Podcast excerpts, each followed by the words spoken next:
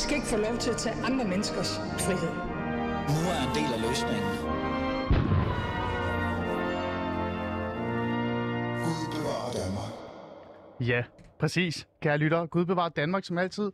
Velkommen til. Det er blevet 12.06, det er tirsdag, og du lytter til Alis Fæderland. Og mit navn er som altid Ali Amin Ali. I dag, der øh, bryder vi lidt øh, vores øh, regler, vores strukturelle regler, eller hvad man kunne kalde det. I hvert fald vores, øh, eller i hvert fald de, de emner, vi normalt forholder os til i fædrelandet. Det er den der typiske Ali stopper lige op og tænker, at det her, det er sgu for vigtigt at ikke at forholde sig til, til fædrelandet. Så i dag taler vi om faderrollen. Øhm, og det gør vi jo, fordi jeg sådan på en eller anden måde selv også er lidt optaget af det. Vi er jo selv far til to drenge. Men jeg er også lidt optaget af den her faderrolle, og hvordan det egentlig, altså hvad det indebærer at være far i det senmoderne øh, samfund, som man nærmest kan sige. Øh, fordi, altså, undskyld, der er jo meget på spil, ikke? Der er identitetspolitikken på, på venstrefløjen, der er værdipolitikken for højrefløjen, der er en masse ting, der kører frem og tilbage lige nu. Så hvad er det egentlig, man skal, og hvordan skal man forholde sig til det, og har man overhovedet lov til at have følelser som far? Alle de her sådan magværdige ting, vi altid har talt om og ikke talt om, det skal vi hygge lidt med i dag.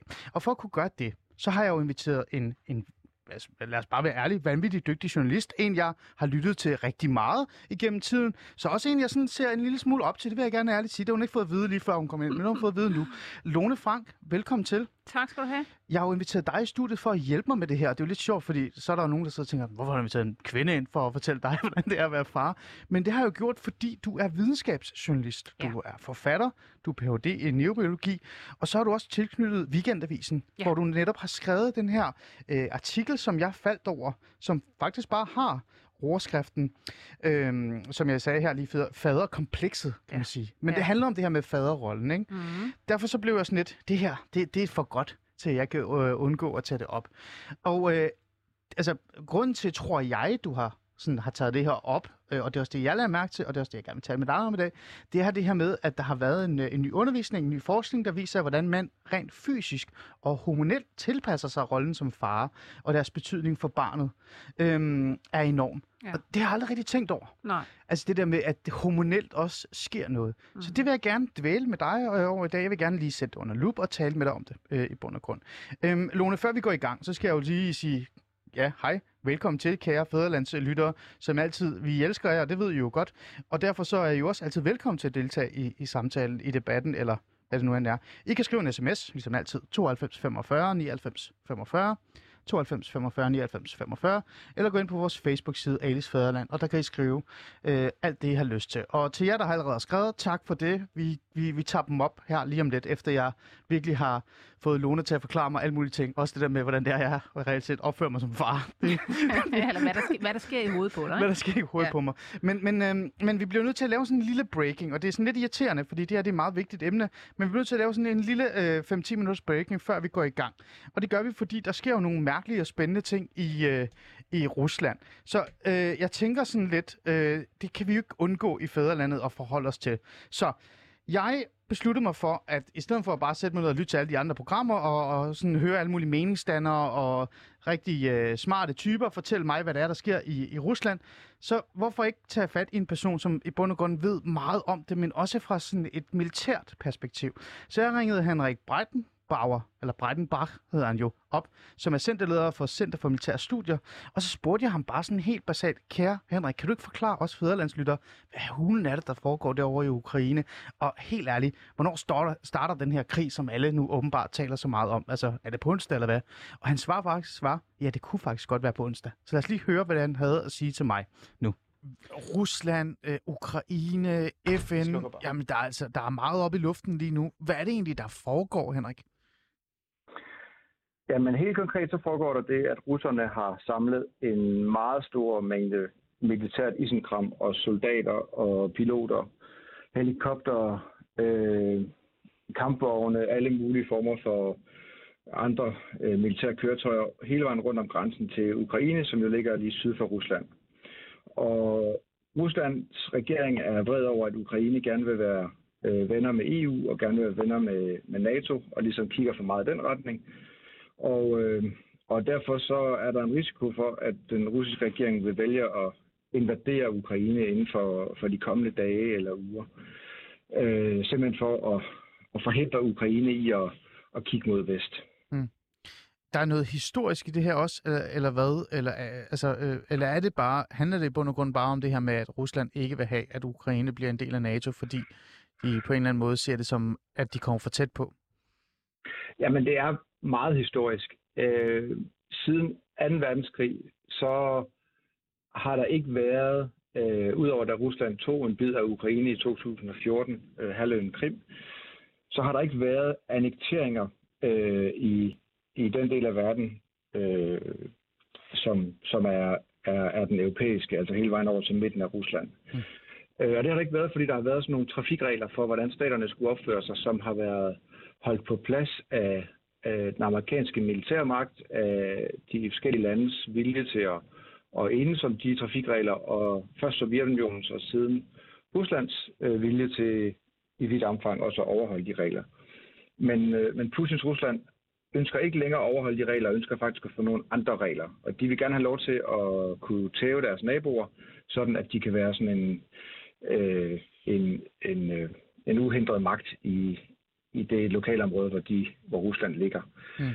Og det er de små lande rundt om Rusland selvfølgelig ikke interesseret i, øh, af gode årsager, fordi det ikke er rart at blive invaderet, det giver sig selv. Mm. Øh, men også fordi mere principielt, at de små lande, ligesom Danmark, gerne vil have lov til at bestemme, hvilke klubber de er medlem af. Øh, så derfor er det historisk, at, øh, at Rusland nu truer med militærmagt på den her måde. Okay. Du nævnte det her med, at altså, du nævnte, hvad for nogle køretøjer og hvad for noget maskineri, de reelt set har, har lagt frem foran øh, hvad kan vi sige, grænserne. Øh, er det øh, noget, man gør, øh, når du kigger på det, og den erfaring, du har, eller den viden, du har? Er det noget, man gør for at skræmme, eller er, ligner det virkelig en oprustning, som øh, nærmest er sådan, vi er klar til at invadere? Det, det ligner en oprustning, hvor de er klar til at invadere. De har flyttet øh, kampvognene ned af togene, øh, så de står på jorden, øh, flyttet dem rundt frem tæt på, på grænsen. De har flyttet kamphelikopter ud, så de står på midlertidige landingspladser. Og altså nogle ting, du ikke ville gøre med militært isenkram, som er meget dyrt, medmindre du var meget tæt på at have, at, at have valgt at bruge det.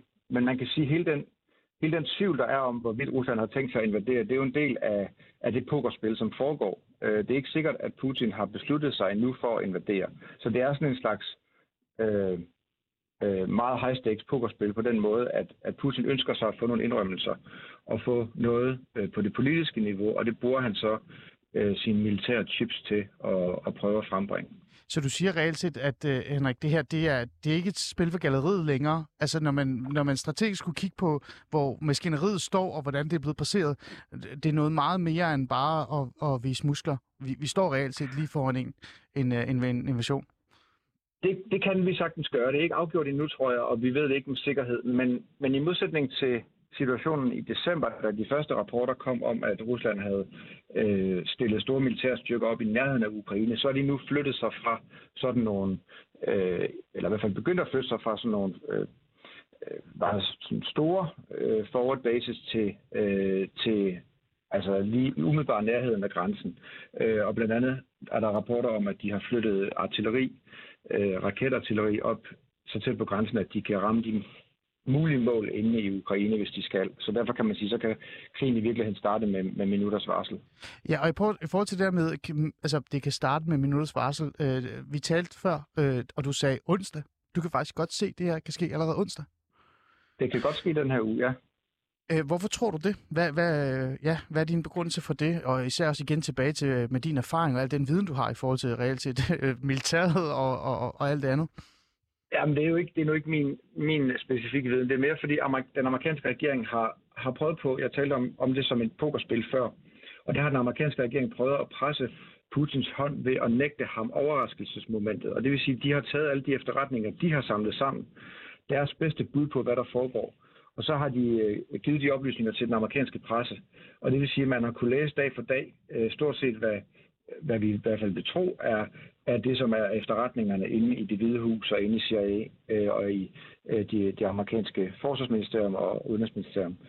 Øh, så, så de vurderinger, der har været internt, har man i vidt omfang øh, lagt ud, og, og det er også der, hvor, øh, hvor, hvor onsdag er blevet, øh, er blevet nævnt som en, en mulig dato. Okay. Øhm, en aller sidste ting så her til, til sidst. Der har været meget spekulationer igen omkring, hvorfor. Det kan være øh, historisk, det kan være øh, øhm, også med at spille muskler og, og hele den her kamp mod NATO. Øhm, Henrik, kan det her ikke også bare handle om gas? Altså, øh, oliepriserne stiger og stiger. Der er øh, et par gasledninger, og, og gas re- reelt set kan blive det næste store, øh, ja, altså sådan øh, kort, kan man nærmest sige, S øh, i europæisk øh, politik. Så hvad med det? Jo, jo, det er helt klart, at gas spiller en rolle i forhold til relationen mellem, mellem Rusland, der jo sælger naturgas, og, og Europa, der øh, de europæiske lande, der køber det. Øhm, så, så det er jo et komplicerende, en komplicerende faktor, fordi man kan ikke bare smække døren i over for russerne og sige, nu kan I passe jer selv. Vi er stadig afhængige af at købe den russiske gas. Øh, men russerne er jo også afhængige af at sælge den, så selvom de måske nok har travlt med at prøve på, på at kunne blive bedre til at sælge den til øh, kineserne, der skal man bruge nogle 1000 km rørledning, Ja. så, øhm, så, er det, så er det stadigvæk sådan, at, at gassen i virkeligheden i den sidste ende er noget, der binder russerne og de europæiske lande sammen. Så det er også noget, som kan bruges til at, at, øh, at finde en eller anden form for forståelse efter en eventuel konflikt. Okay. Øhm, og på den måde er på den måde består det her jo ikke kun af militære ting, men også af, af, af alt det økonomiske. Okay, men gas øh, spiller en stor rolle, ikke? Altså, jeg tænker også Ukraine reelt set som, øh, altså der, hvor det ligger og det hele, og, og pipeline, og jeg ved ikke hvad. Øh, Jo, øh, jo, gas spiller også en væsentlig rolle i forhold til Ukraine. Ukraine har, har øh, i, i lang tid meget høj grad også levet af at få, øh, øh, hvad skal man sige, øh, af at tage afgifter af den russiske gas, som bliver transporteret gennem russisk territorium.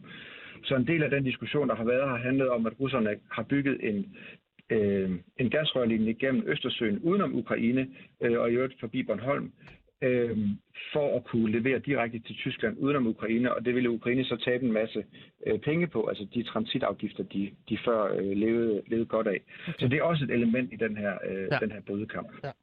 okay, her er aller sidst. Øh, du får lige spørgsmålet igen. Kommer der krig i den her uge, tror du? Altså din vurdering.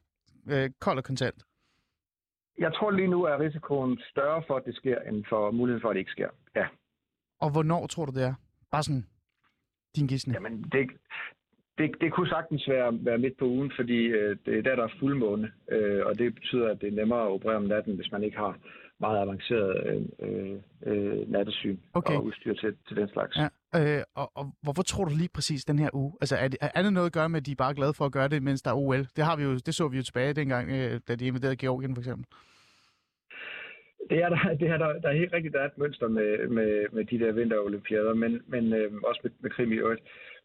Øh, altså, jeg, jeg tror, at, at der, ligger nogle, der ligger nogle praktiske betragtninger til grund, som handler om, om, om, om det er koldt nok til, at, at jorden ikke er mudret og sådan noget, som handler om, virkelig om, sådan om militær praktisk øh, udgangspunkt. Men jeg tror også, det handler om timing fra Putins side, at han kan se, at at øh, de tre store europæiske lande er lige nu øh, svage. Britterne på grund af Brexit kigger indad.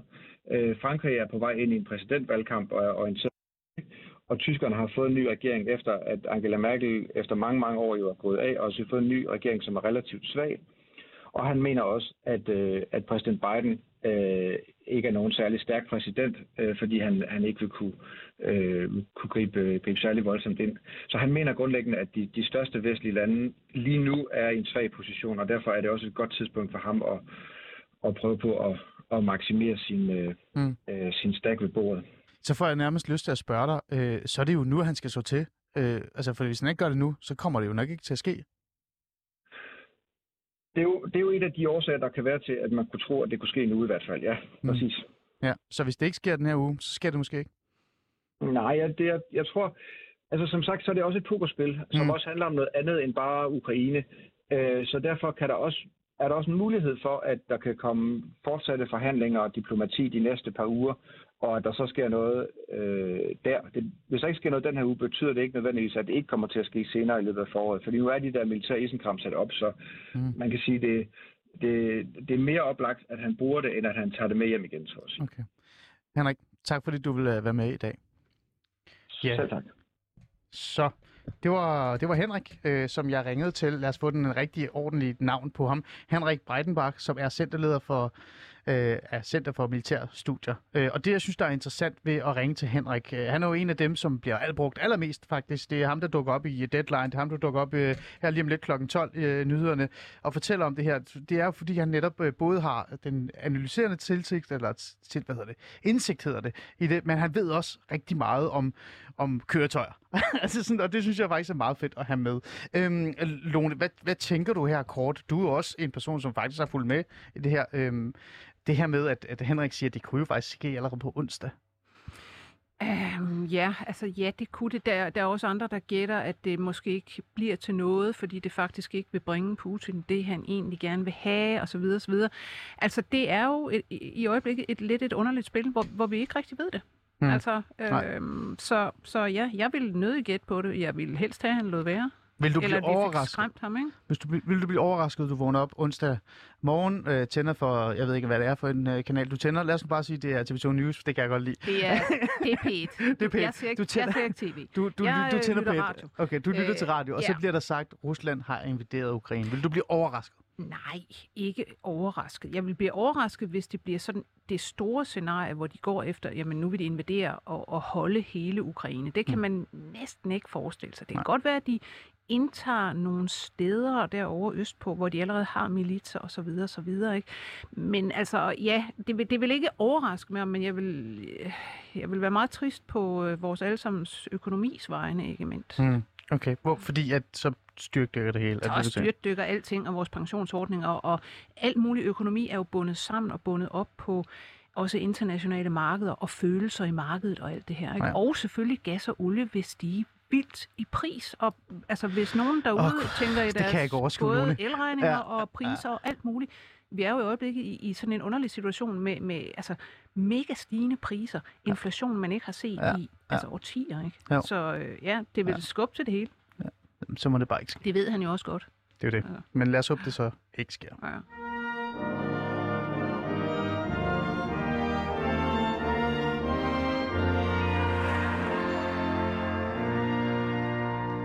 Du lytter stadig til Alis Fæderland, og mit navn er som altid Ali Aminali. Jeg har Lone Frank øh, i studiet, videnskabsjournalist, forfatter og Ph.D. i neurobiologi, og vi skal tale om noget helt andet end Rusland, men vi bliver nødt til lige at vente lidt, hvad der, er, der sker, øh, fordi at Fæderlandet selvfølgelig også er interesseret. Vi skal jo vide, hvornår vi skal sælge Bornholm til russerne jo, ikke? Det er jo ikke? Nej, det skal vi ikke. Man kan alligevel ikke høre 24-7 på Bornholm, har jeg hørt, så jeg kan sige, hvad jeg har lyst til. Det gør du bare. men, men, men lad, det ligge. lad os lægge det ned i hjørnet, og selvfølgelig, vi elsker jer, Bornholm. I også fædrelandskærlighed. Men det er ikke det, det handler om i dag. Øh, Ja, I dag skal, det, skal vi tale om noget andet. Øhm, I dag skal vi faktisk tale om den her med at være far. Øhm, faderkomplekset, nærmest. Mm-hmm. Lone, jeg lavede sådan en, en, øh, en, en lille kort beskrivelse af, hvorfor det var, jeg inviterede dig i studiet til at starte med. Men den store grund er jo netop, øh, fordi, altså er jo faktisk, fordi jeg er far selv. Jeg er far til to mm. øh, drenge, en på Ja. to år og en på fem år. Ja. Så derfor så har jeg jo også været igennem meget som, som mand, men også øh, som far, kan man ja. Ja. jo sige. Ikke? Øhm, og, og det er jo det, der gjorde, at jeg blev interesseret i den her artikel, du skrev. Øhm, det er jo derfor, du er der, så lad os bare tage afsæt i den. Mm. Du øh, fandt øh, noget viden omkring det her med øh, faderkomplekset, øh, og, og i forhold til noget så nyt studie, som du blev interesseret i. Prøv at fortælle, altså, hvad det er. Øhm, det er ikke fordi, det faktisk er meget nyt, men det er for mange mennesker derude totalt nyt. Mm. Altså, øh, det, det er jo sådan, at forskning ofte kan tage rigtig, rigtig lang tid, fra det faktisk er lavet, til det også synker ind i kulturen, så vi Ah. faktisk ved det. Ikke? Det er jo ikke sådan, at ny forskning, om så det er nu kommet ud i avisen, så ved vi det alle sammen. Nej, der kan gå nogle gange årtier, inden man faktisk opsuger ny viden. Men en, det interessante er jo, at hvad skal man sige, øh, og det er måske for at foregribe det der spørgsmål med, hvorfor har du inviteret en eller anden Ja, fordi, kvinde lad, os, ind? lad os lige få Ikke? den med. Det altså, har jeg allerede ja, fået. Altså før vi præcis, overhovedet nåede ja. to minutter ind i Og det er programmet. jo ikke, fordi jeg er far. Jeg er heller ikke engang mor. Jeg bryder mig faktisk slet ikke om børn. Men jeg, hvad det hedder, Okay. Ja, men jeg elsker, Nej. nej, men jeg elsker videnskab. Og det, jeg kommer med, er jo øh, noget viden om, hvad, hvad er det egentlig, vi ved om, hvad, skal man sige, hvad fædre gør for deres børn, hvad der sker inden i fædre. Og grunden til, at jeg interesserer mig for det og skrev om det nu, er, at jeg synes, vi har haft utrolig meget debat meget længe om mødres rolle. Og det her med ja. den tvungne øh, eller obligatoriske øh, barselsårlov til mænd, det Ja. gav jo en masse feminister sådan lejlighed til at sige, det kan ikke passe, og, og altså, vi, man skal ikke tage noget fra os, fordi det er bare vigtigst med moren der i starten, og så videre, så videre, så videre. mm. Og så tænker jeg, jamen det, det interessante er jo, det vil være skide godt for børnene med mere fædreinvolvering, for det ved man fra mange års forskning faktisk, at fædre har en særlig rolle at spille i forhold til deres børn, Mm. i forhold til hvordan deres børns psykologi og adfærd bliver. Og så begyndte jeg simpelthen helt i toppen med øh, at tage fat på det der med, vi længe har troet, og det er også mange derude, der tror, at mødre er ligesom instinktivt indrettet til, når der kommer et barn, så bliver de bare mor. Mm. Og så ved de, hvad de skal gøre, og så kommer det ligesom af sig selv. Mens et mænd, det er jo sådan noget, man skal fortælle, jamen nu skal du gøre sådan, og nu skal du gøre sådan. De skal lære at være fædre. Det viser sig bare, at begge køn bliver indrettet, altså i deres hjerne, i deres øh, biokemi osv., til at være forældre, når det sker. Det er super interessant, fordi at jeg står her og griner, men jeg griner, fordi at, øh, det, sådan noget troede jeg også. Altså, det troede jeg. Altså, Ja. eller, eller, det, var en idé, det var den idé, jeg havde. Ja, altså, i det forhold til de det her med, fleste. øh, altså, øhm, før jeg sådan rigtig begyndte at være i et øh, langt forhold, eller overvejede overhovedet at Mm. blive far, Ja. der var jeg sådan lidt, okay, mor, det kommer bare instinktivt, ikke? Ja. Og jeg var nærmest jaloux. Ja. på en eller anden måde. Altså sådan øh, forud, øh, fordi jeg, jeg er jo ikke blevet far endnu, men jeg havde sådan en følelse af, at jeg kommer nok aldrig til at være det der, og jeg kommer nok Mm. heller ikke til at have den tilknytning til mit barn. Mm. Så hvorfor skulle jeg have et barn? Det er jo sådan meget egoistisk, kan jeg huske, Ja. da jeg var yngre. Ja. Øh, men, men så prøv at sætte nogle ord på, hvad det er så, der er kommet frem, eller har været længe Ja, frem i virkeligheden. Altså, for det første, det sjoveste, synes jeg, er at starte der med, jamen, hvad sker der egentlig, når et par bliver gravide? Det hedder jo i dag, at vi, nu er vi gravide. ja, det ikke? gør det. Ja, ja, det gør ja, ja. det. Og øh, kvinden her er så gravid. Der sker selvfølgelig alt muligt hormonelt i hende. Hendes hjerne bliver øh, anderledes indrettet. De områder, der ligesom har med man sige, omsorgsparathed og den slags at gøre, de bliver ligesom forstærket. Ja. Øh, og der sker sådan noget, du ved, oxytocin, som er sådan kærlighedshormon, kalder man det, Mm. stiger ligesom, og der er forskellige ting, der sker. Ikke? Øh, der sker bare lige så meget øh, i hendes mand, som omgås hende. Mm. Som også, du ved, altså går i den her, de her ni måneder og forandres dybt og inderligt. For eksempel kan jeg sige til alle derude, Ja. når I får jeres første barn, mænd, så dropper jeres testosteronniveau med en tredjedel. Og nu blev det altså En bange. tredjedel. Du ved det godt, ikke? Og det kommer aldrig op på det samme niveau igen. Okay. Der er en funktion i det der. Fordi igen, man skal indrettes væk fra altså, at være den der testosteronbombe, der måske klarer sig meget godt på datingmarkedet, og Ja. du er aggressiv i jobbet osv. Ja. Man skal indrettes til omsorg i højere Okay. grad. Så ned med testosteron, ikke? og i virkeligheden, det gør så, at de her mænd, de bliver indrettet på øh, rent hjernemæssigt, at så kan de faktisk pludselig bedre mærke sociale relationer. De Ah. får en større øh, positiv oplevelse med oxytocin og alt det her af altså relationen både til deres kæreste og øh, til det her barn, der kommer. Interessant. Så det er simpelthen det er for at få indrettet begge parter til, nu skal de altså tage sig af det her liv. Ja.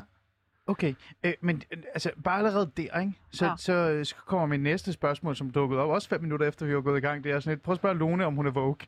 Det lyder jo meget sådan, åh, nu skal vi alle sammen være på samme niveau, og jamen, mænd bliver også mere følsomme, og det er jo kun godt, og, og det er jo også sundt, og, og så begynder man at tænke hen til det der med, og nu skal vi også have en dialog omkring mænd græder også og sådan noget. Ja. Øh, er der måske noget af det, eller er det bare fysisk, altså det, er det bare, det, er bare viden det her, det er det, det, jeg, vil- jeg videnskab. vil sige, det er jeg bare kom, for at slå det på plads, ja, Lone. Altså, jeg kommer jo ikke her med en formening om, hvordan tingene skal være, eller en holdning til, nu skal Nej. mænd være sådan og sådan. Jeg konstaterer simpelthen bare, jamen, det vi ved om, hvad der faktisk sker. Og hvis nogen spørger mig, om jeg er woke, så vil jeg sige, jeg tror ikke, at nogen som helst, der kender mig, vil sige, at jeg er woke. Slet ikke. Faktisk bliver jeg over på min redaktion på Weekendavisen ofte kaldt, du ved, en midalderne hvid mand. Så øh, nej, Okay. jeg, øh, jeg er ikke woke, men jeg synes, at det er skide interessant at vide noget om mennesket. Okay, men så kan man jo også godt sige, som du også skriver i din øh, artikel, at faderskab forandrer øh, hjernen i virkeligheden. Ja. Altså det der med at blive Det gør det. far.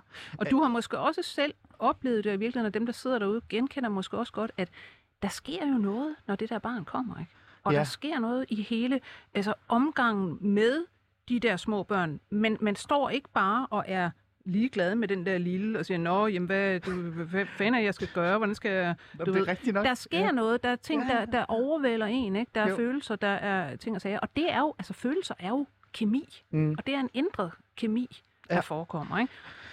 Øh, og det ville være meget mærkeligt, hvis naturen ikke havde indrettet det sådan, fordi vi har jo netop mennesker øh, opbygget evolutionært det her med parforhold. Mm. Altså at øh, kvinder og mænd faktisk bliver knyttet sammen af, af kærlighedsbånd. Ja. Ja. Det er jo noget, evolutionen har indrettet os til, for at vi kan tage os af de der forbandede unger. Mm. Ikke? Fordi de er simpelthen for hjælpeløse til, at man bare kan overlade det til én forældre. Ja. Altså i, hvad skal man sige, naturtilstanden. Ikke? Jo. Så, så på den måde, Så kommer det af sig selv, Ja. faktisk, i virkeligheden.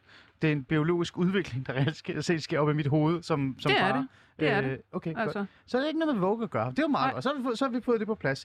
Øh, Kan man så sige, at, øh, at man også så bliver mere følsom, og mere sådan sårbar, og mere øh, reflekterende som, som øh, far øh, i virkeligheden, eller som mand? Ved du hvad? Ved at bare få altså, børn. Det, jeg tror ikke, at der er nogen vej udenom, at selvfølgelig ændrer man sig. Det vil alle også sige, at, at øh, der, der, jamen, der skete noget, da jeg fik mit første barn, og så Mm. videre, så videre.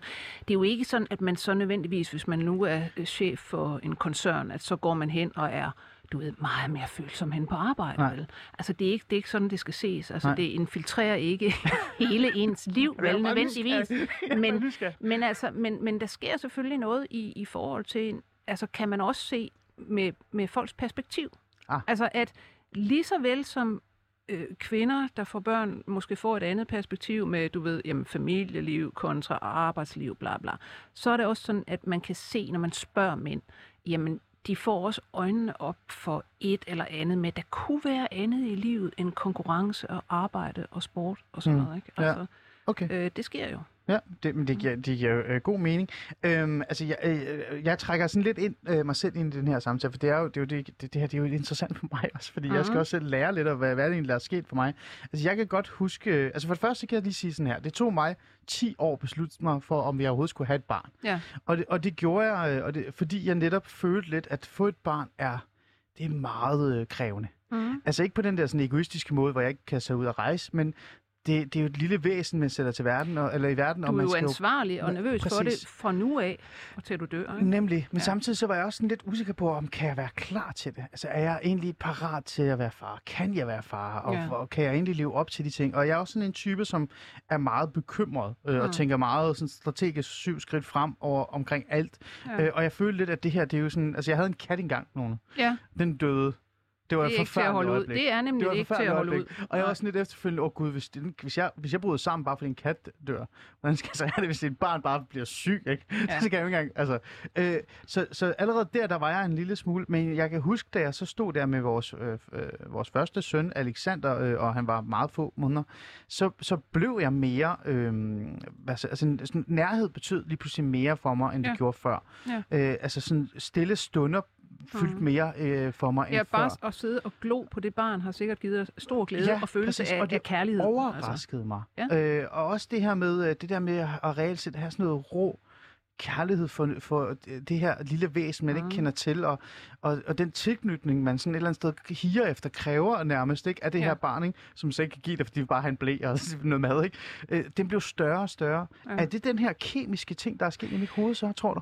Det er jo det, det, er jo det der sker, altså, øh, når man faktisk omgås de her små børn. Ikke? Mm. Og så deltager man i den underlige dans, der netop hedder opbygning af tilknytning. Fordi barnet er også indrettet igen af evolutionen til at komme ud og så skabe en tilknytning. Fordi hvis det skal have nogen til at tage sig af det, ikke? så er det, det skal, hvad skal man sige, mm.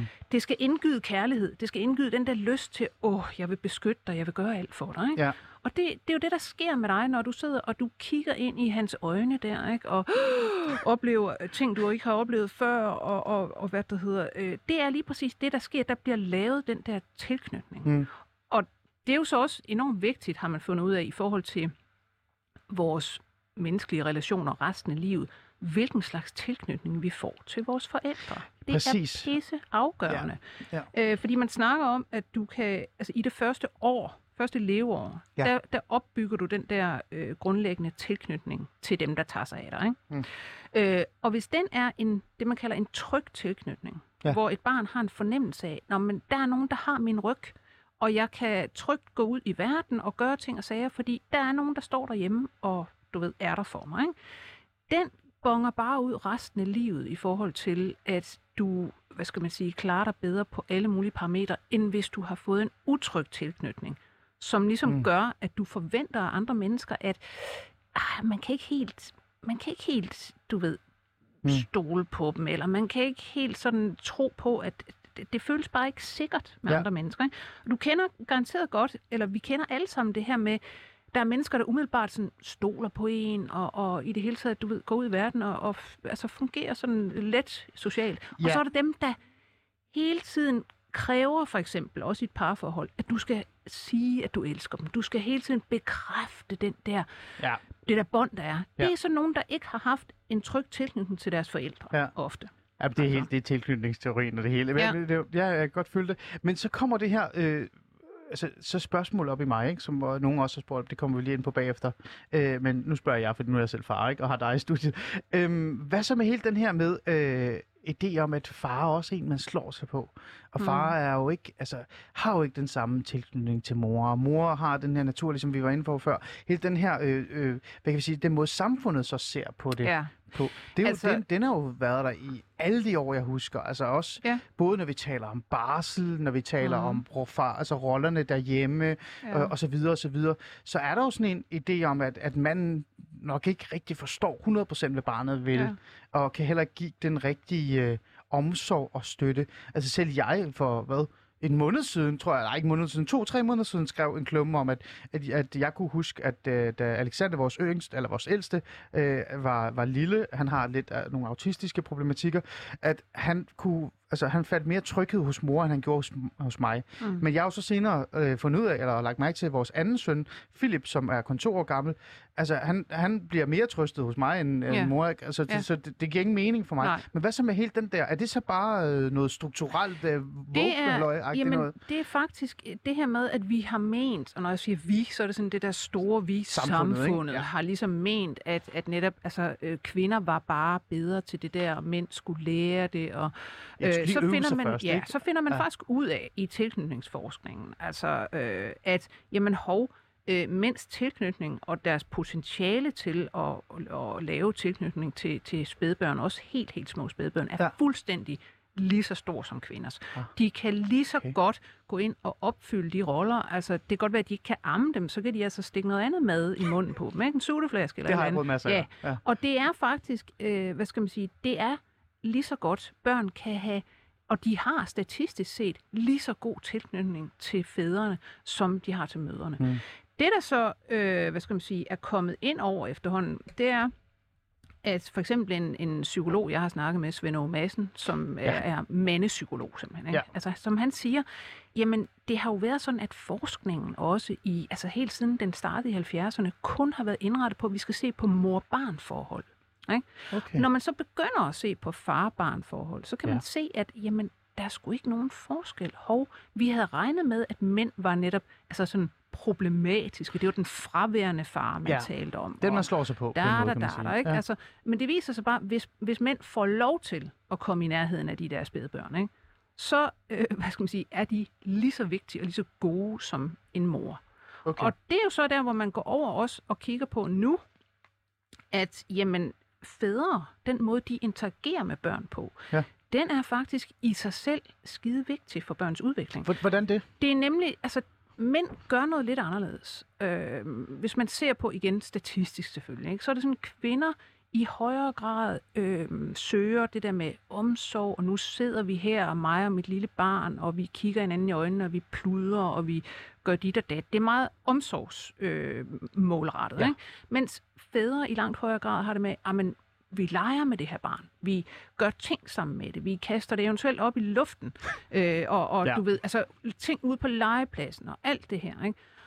Og det, øh, det gør i sig selv noget for børn. Det, det lærer dem simpelthen, kan man se, øh, at tage udfordringer op.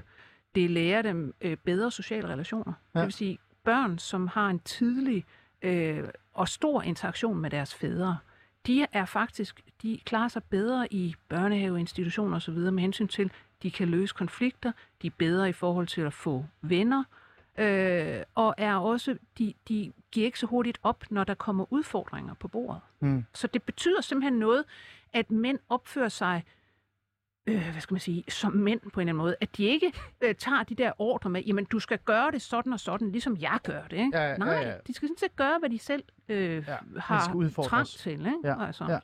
ja. Øhm, øh, altså, jeg, jo, jeg, jeg kan jo godt genkende det der fuldt ud. Øh, 100 procent. Øh, øh, og, og det er jo også en af de ting, der er sådan, det, er det er den der balance, der på en bund og grund kan mm. Være, eller skal være, vil jeg mene, ikke? Det er jo så fra mit perspektiv, øh, som, jeg- som jeg synes er vigtigt. Men øh, jeg vokset op med øh, en, øh, en, en mor og far, mm. Som blev øh, separeret, øh, da jeg var lidt yngre, men de var meget sammen. Ja. Øh, men jeg kan godt huske det der med, at, at det var helt to forskellige måder at være sammen med mine forældre. Min far kommer så fra et måske lidt mere, man vil kalde det, hvis man skulle være sådan meget øh, moderneagtig, patriarkalsk baggrund med, ja. øh, sådan, at han er vokset op i Iran og, og havde ja. Noget, altså æresbegreber betyder vanvittigt meget for ham, ikke? Ja. Der var det noget, man slog sig på ja. Ja. i bund og grund. Men han udfordrede mig også, og, og lærte mig også rigtig meget i forhold til, hvis man nu slog sig og sådan nogle ting, og så videre, og så videre. Ja. Øhm, så jeg har fået, jeg vil nok kalde det sådan, måske ud fra mit baggrund, et, et okay normal øh, opvækst af en art. Mm. Øhm, nu spørger jeg Frejt, fordi nu er vi jo i gang med det her emne. Øh, du fortalte mig jo, at du, at du er vokset op med, med en far. Ja, altså jeg vokset op med øh, min mor og min far, indtil de blev skilt, da jeg var 12. Ikke? Mm. Men, men jeg vil sige, det er min far, der i høj grad har præget mig, og som i høj grad også øh, var den, der opdragede mig, da jeg var lille. Og det er sådan lidt usædvanligt, fordi altså, jeg er født i 66. Det, er, det var en anden tid.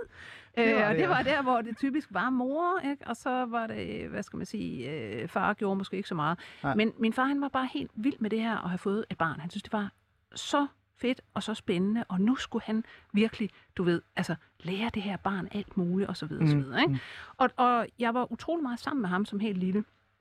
Og øh, det var netop rigtig meget med at gøre ting, at tale om ting, at lære ting. Altså jeg, skulle, jeg lærte at læse det, mens jeg sad på potte der, ikke? Altså, og hvad det hedder, øh, hele mit liv egentlig, altså så længe han var levende, der var det noget med, at vi havde gang i en, altså evig og altid en samtale, diskussion af verden, diskussion af mennesket, diskussion af dit og dat, ikke? politik. Og Ja. øh, vi var altid sådan, ligesom sammen om noget. Mm. Øhm, og jeg vil også sige, altså, jeg tror, det har præget mig meget. Jeg har blandt andet skrevet øh, den bog, der hedder Størst af alt, øh, som faktisk handler om kærlighed, ikke? og hvad vi ved om kærlighed og tilknytning. Ja, som hedder? Det her, ikke? Størst af alt. Størst af alt, ja. Og det er jo, altså lige her til Valentines, er det den, man skal købe. Det er, sgu ikke, de der, det er ikke, det er ikke de der cool. lyserøde bøger, Nej, nej, vel? nej, nej, nej. Altså, hvis du ved noget, så er det. Men, men der Sådan. også skrevet meget om det her, hvor- hvor jeg tror, at det virkelig har præget mig, altså at være fortrinsvis opdraget af en far frem for en mor. Okay. Altså jeg har for eksempel typisk, altså mine gode venner, det er mænd. Øh, hvad det hedder, jeg har ikke selv problemer med, du ved, at gå ud i verden og sige, hvad jeg mener. Jeg er ikke nogen pleaser. Nej.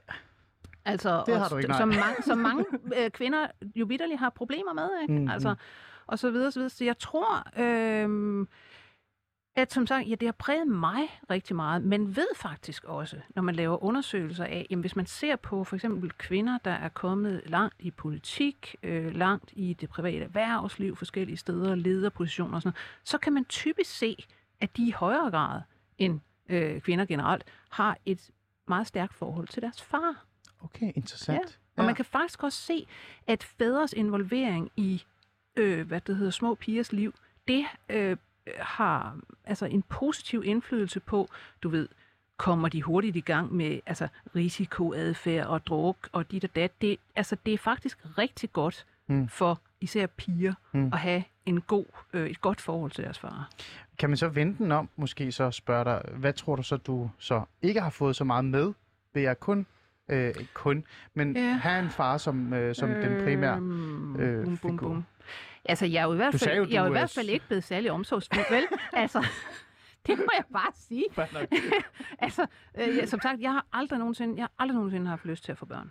Nej, det har altså, du nemlig ikke. Nej, nej, altså det er ikke sådan noget med, at jeg har foretaget mig et eller andet valg med, skal jeg, du ved, forfølge min journalistkarriere, eller skal jeg? Nej, altså det har bare aldrig været et spørgsmål for Ja. mig. Jeg har simpelthen ikke lyst til at øh, tage, skulle tage mig af nogen og føle mig bekymret på deres vegne hele livet. Kan man så sige i bund og grund her, at, at, at øh, altså, det, er jo, det er jo faktisk skønt, og det er jo befriende for sådan en mand som mig, som reelt set går ekstremt meget op i det her fad, altså det med mm. at være far faderrollen og så videre. Også i forhold til, hvad det er, jeg gerne vil lære mine børn videre, øh, især mine to drenge, hvad er ordentlig Ja. øh, dannelse, hvordan opfører man sig anstændigt, når man øh, Ja. taler med kvinder og alt muligt ting. Mm. Så. Men, men kan man så også sige, at, at det er jo fedt, det er blevet anerkendt, men samtidig så må vi også bare erkende, at øh, det, der er også nogle ting, man misser ved at... Jamen altså, alt i livet er et trade-off. Altså, hvis du får rigtig meget på en eller anden konto, ja. Så er der selvfølgelig noget andet, du så ikke har lært. Du har brugt tiden på noget, ikke? Jo, altså, jo, jo. så er der noget andet, du ikke har fået. Og det er jo det, vi hele tiden alle sammen i virkeligheden skal styre imellem, ikke? Det er, jamen, hvor, hvad er det, vi, vi helst gerne vil? Ja. Og vil være, og vil udvikle os til, og alt det her, ikke? Jo. Så, så jo, der er, der er en pris for alting. Øhm, ah, vi bliver sgu nødt til... Det er fordi, Josefine nu sidder og siger, hey, husk nu spørgsmål, der er masser af spørgsmål. Folk, der lytter med, og kære lytter, igen, øh, lytter, og tak fordi I lytter med, og tak fordi I skriver en, en fornøjelse, som altid. Det er jo dejligt at se, hvor mange der holder af fædrelandet, ikke? Også når Lone Frank er i Mm. Ja, studiet. ja, ja. Jeg tror, vi skal have Lone, du skal have mere ind i studiet. øh, men, men før jeg lige går hen til jer, så, så skal jeg bare lige hurtigt spørge her. Øhm, betyder så det her også egentlig, at, at så er det sgu fint nok det her med, at vi har en debat om, at vi mænd skal tage mere barsel? Altså, Ja. Fordi så er det jo faktisk øh, godt. Så det er godt, altså, at vi begynder at... jeg, at jeg tror, det vil være godt for de opvoksende generationer af børn. Jeg tror, det vil være godt for de mænd, der rent faktisk netop får det her perspektiv. De får en bedre tilknytning og et bedre forhold til deres små børn, end hvis de bliver holdt væk. Ikke? Mm. Altså, og, og de får også en mulighed for at opleve andre sider af livet. Ja. Så Og de det er godt for godt. alle. Og man kan også sige, øh, hvad det hedder, for kvinderne, jamen så kan de jo så komme ud af røret og ud og, og få den der lige løn og, og hvad det hedder, al den karriere, som de jer. hele tiden klager over, at de ikke får på grund af alt det barsel. Ikke? Jo, Lone, øh, min største drøm, det er at finde mig en stærk og, og selvstændig kvinde, der kan tjene 30 gange mere, end jeg kan, Ja. ja. så jeg kan blive hjemme og vaske Mhm. tøj og spille Playstation. Ja. Det er min, det er min største drøm. Jeg har ikke fundet det endnu, men øh, det, det kan være, øh, det finder en, jeg finder en dag. Nå, vi, vi bliver sgu nødt til, jeg har flere spørgsmål til dig. Vi bliver sgu nødt til at gå ind til vores, øh, vores lytter, halløj. Så lad mig lige trykke på den her knap, og så siger vi, det er lytternes øh, øjeblik med Lone Frank lige om lidt.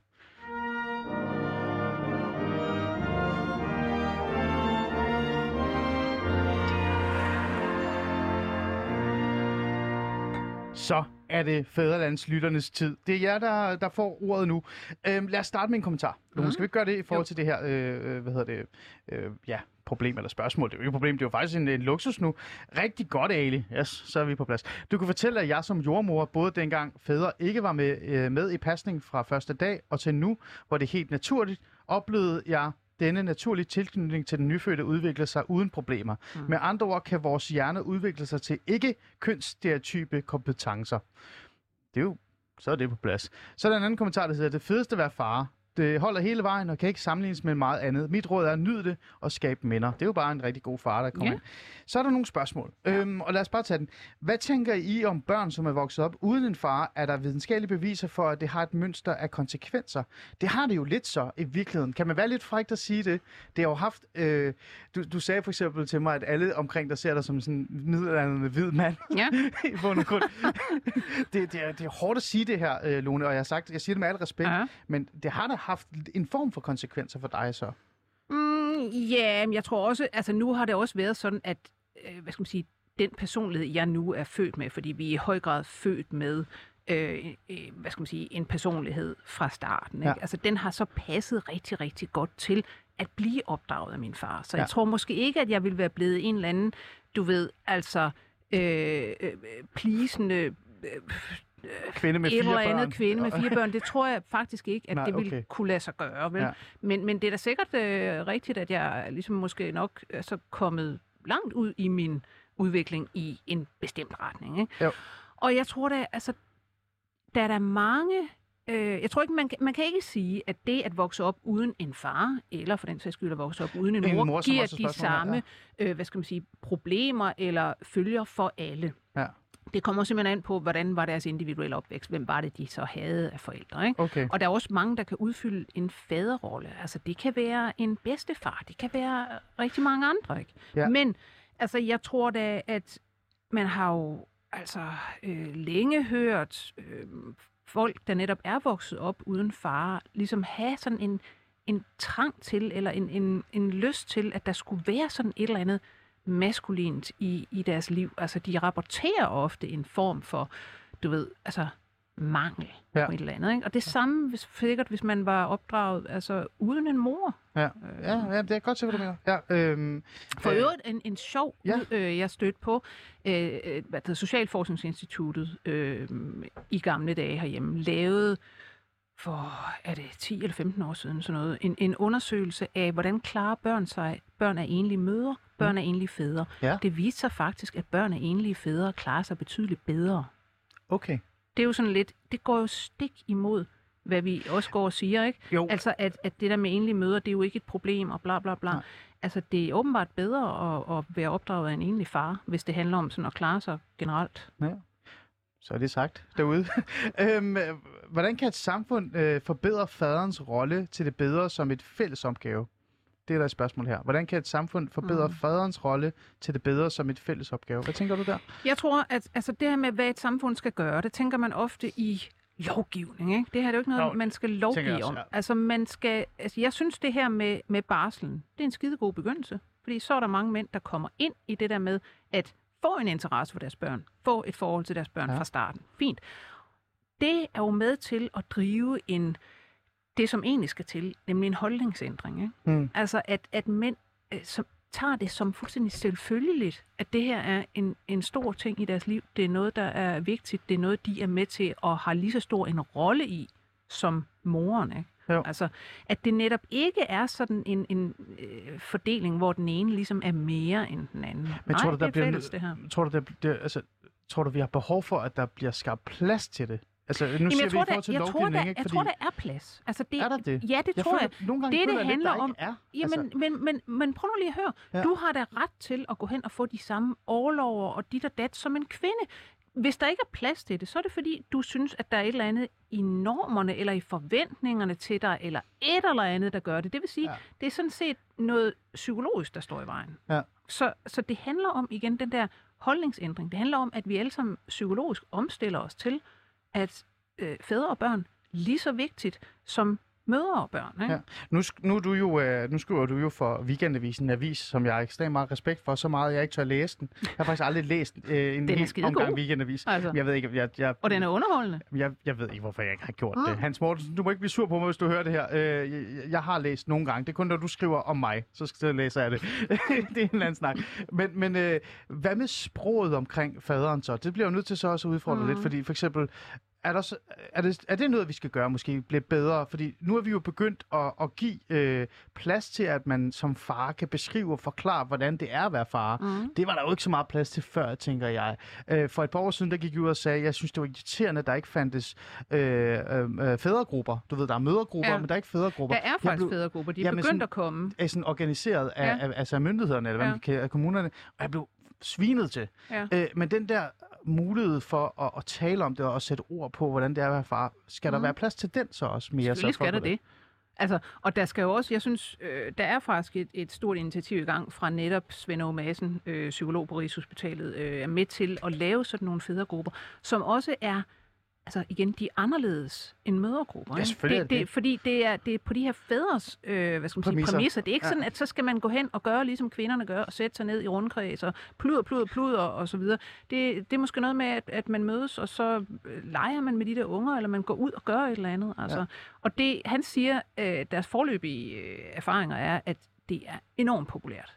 Ja. De her mænd har Det er det. Det er virkelig, det. Ja. de synes, det er fedt. Ja. Altså. Altså, det tog mig fem minutter, så havde jeg fundet otte mænd, der gerne Ja. ville øh, lave Ja. noget. Øh, ja, så det, det var... Men, men igen, jeg tænker bare det der med, at, at øh, måske er det også på tide, at vi så også giver plads til, at sproget også skal udvikle sig lidt i forhold til... Øhm, for eksempel, så synes jeg også, det var mærkeligt, det der med, at der var en debat eller en diskussion, og faktisk nærmest en hyldst af mænd, der græder, mm. hvor jeg var sådan lidt, med al respekt, mænd har altid grædt. Altså, Ja, kan, kan vi ikke lade øh, være med at gøre det til sådan lidt skørt, men lad os da Jo, bare men have det er en jo, dialog men det er jo om, hele, okay, det vi er jo græder, hele altså. den her, hvad skal man sige, følsomhedskult, der er i øjeblikket, som også er noget, der siver ud af det der wokeism. Ja. Altså, at, at nu skal vi også pludselig, vi skal jo også dyrke de kvindelige atleter, der så giver op og siger, at på grund af mit mentale helbred, så vil jeg hellere sidde og tude i pressen. Ikke? Øh, jeg ved ikke, om det er specielt fedt. Altså, du må gerne opgive, men, men jeg synes ikke, at det er noget, man sådan skal hylde folk for Nej, lige frem. Vel? nej, Altså, det kan vel lige meget. Ja. Altså, øh, og, og ja, mænd græder og, og har grædt og, og så videre, og så videre. De gør det ikke lige så meget som kvinder. Nej. Øh, interessant nok. Og det tror jeg ikke kun er noget med opdragelse. Nej. Altså fordi også i kultur, hvor man ligesom altså ikke mindst i 70'erne og så videre, der virkelig pukkede, pukkede man jo på, at drenge skulle være ligesom øh, piger, og vi skulle alle sammen Ja, være ens, og gik ens klædt og sådan noget. ikke? Altså, der er bare noget, der, der sker hos, hos drenge, med, fordi de græder lige så meget op til femårsalderen eller sådan et eller andet. Og så er det, så sker der et eller andet, så de simpelthen lader være. Altså, ja. mange beskriver det som, at det er ikke noget, de har fået at vide. Det er sådan, på en eller anden måde føler de, de bare ikke, at det, det kommer ikke naturligt til dem i mange situationer. Ja. Man kan også se, og det synes jeg er skægt, Ja. i, fordi jeg har faktisk skrevet en helt artikel om tårer engang. Tårer er jo faktisk, jamen tårer er jo meget øh, specielt. Det er jo kun mennesker og et par andre arter, der græder tårer. Det vidste jeg faktisk ikke. Nej. Det, vidste- det vidste, Men, ja, men, ja. og så har man kigget på, for eksempel mænd og kvinder øh, græder af meget forskellige årsager. Øh, altså voksne mænd øh, græder ofte af sådan, øh, hvad skal man sige, s- af sentimentale grunde. Ja. Det kan være, at deres fodboldhold har vundet, eller at deres fodboldhold har tabt, eller sådan et eller andet, eller national stolthed, et eller andet. Det græder de over. Det er rigtigt. Kvinder, de græder over, at der er nogen, der har trådt dem over tæerne. Mm. Mm. Altså, Ja, ja, det, det dumme svin, han gjorde sådan og sådan, Ja. ja. eller hun gjorde sådan og sådan. Ja. Det er simpelthen forskellige ting, man græder over. Ja, og der har vi allerede øh, et nyt program til jer, Mhm. kære, kære øh, fædrelandslytter. Ja. Øh, coming up, Lone Frank og Ali Aminelli, der taler om, at, om at græde. Gråd. Ja, Ja. gråd, ja, det bliver, det bliver smukt. Grådlabilitet. ja, ja. Nå, øhm, øh, jeg har et spørgsmål mere. Øh, øh, okay, det her det er sådan meget specifikt, måske også lidt direkte til mig, kan man måske gætte sig til. Hvor stor ser I forskellen på opdragelse på etniske og minoritetsetniske fædre? Altså, jeg, jeg, jeg kan se kæmpe forskel. Mm. Og det kan jeg, fordi der netop er den her sådan lidt semi-agtige, patriarkalske. Ja. men altså den her øh, æresbegreb, som virkelig fylder ekstremt meget øh, i opdragelsen. Men jeg tænker også, det er også noget, der har været der i øh, før i tiden, i, altså i Vesten og i Danmark også. Øh, gå ned til øh, 50'erne, 60'erne, der jo også været sådan en form for altså, jeg, jeg vil sige, så vidt jeg ved, altså hvis man tager kulturstudier og så videre, Ja. ja. det her med, med æresbegrebet og gruppens og familiens ære, altså den er enormt vigtig i øh, hvad det hedder, øh, muslimske kultur. Ja. Altså, og det er også et, et religionsspørgsmål. Det er også et spørgsmål om, at man har, hvad skal man sige, været i nogle altså meget klanbaserede kulturer. Ja. I den vestlige verden har man jo øh, igennem århundreder faktisk haft en lidt anden udvikling, hvor man har udviklet sig væk fra det her klan, baseret hen mod et familie, det vil sige kernefamiliebaseret, øh, hvad der hedder, struktur. Ikke? Ja, ja. Og det gør altså, at, at det her med, med æresbegreberne på en eller anden måde bliver tonet ned. Og det, altså, det har det været rigtig længe ja. i den vestlige kultur. Så det er klart, det, det giver en forskel, det der med, at du er ligesom ansvarlig for din families, din klans, din slægts, Ja, ja, din jo er jo- nationalitets det er jo ikke barnet. ære. Det er faktisk ikke barnet. Altså, det er helt ned til nej. din hudfarve nærmest, vil jeg på en eller anden måde sige også. Ikke? Ja, der er forskel. Der er et stor forskel. Øh, også et helt program, vi kunne lave en dag. Øhm, jamen, ja, der er flere spørgsmål. Vi jo ikke nå dem alle sammen. Men her til sidst, tænker jeg så, så vil jeg spørge dig øh, lidt personligt så. Øhm, hvad kan jeg tage med mig, meget kort, mm. det her, øh, når jeg læser den her og har hørt det her program. Hvad kan jeg tage med mig hjem til mine børn? Det, skal jeg tage det med mig til- hjem til mine børn, der hedder, at, at det er faktisk helt naturligt til, til mig, det her det kommer til mig. Jeg skal ikke være bekymret, jeg skal ikke være bange. Øh, og, og være ja, det vil jeg far. sige. Altså, man skal, ikke, øh, man skal ikke være bange. Man skal tage det som, det her er en mulighed for at skal man sige, opleve dybe følelser og få oplevelser, som man ikke havde fået på nogen anden måde. Mm. Og det er, når man tager det der ansvar på sig og så videre, så er det noget, det er gaven, der kan komme til at give og give og give. Ikke? Man skal også, man skal selvfølgelig også tænke over, at jamen, hvis det ikke lige går efter, som man troede, altså at så kan børnene have nogle psykologiske problemer. De kan have alt muligt andet. Ikke? Man kan have relationsproblemer. Jamen, så må man klare det. Og det er man lige så godt udstyret til som mand, som man er som kvinde. Ja, Altså. og der er ikke noget strukturelt, der tvinger mig til det. Det sker faktisk hormonalt. Det sker bare helt normalt. Ja, og så må man selvfølgelig som et hvert menneske, altså man må altid gå til opgaver og sige, hvordan gør jeg det her bedst muligt. Ja, ja, Ja. selvfølgelig. Det, det håber jeg da. Det håber jeg også. Nå. Lone Frank, tak fordi du vil komme Jamen, og, tak og jeg hænge lidt ud med mig. Ja. Ja. Øh, vi bliver nødt til at lave det der tårerprogram. altså, det bliver, jeg bliver sådan dybt fascineret af, hvad du sagde. Skal vi ikke lige lave en lille aftale om det? Vi lige snakker sammen. Jamen, det vil fædrene gerne vide. Vi må, vi må se på det. Ja, jeg det er er jo godt. travlt Det- menneske. Ja, det, det var et ja, det der. Det, der. Kære, det var et ja. Kære øh, lytter, tak fordi I lyttede med. Tak for spørgsmålet. Som altid en fornøjelse. Vi er tilbage igen i morgen. Josefine, tak for hjælpen.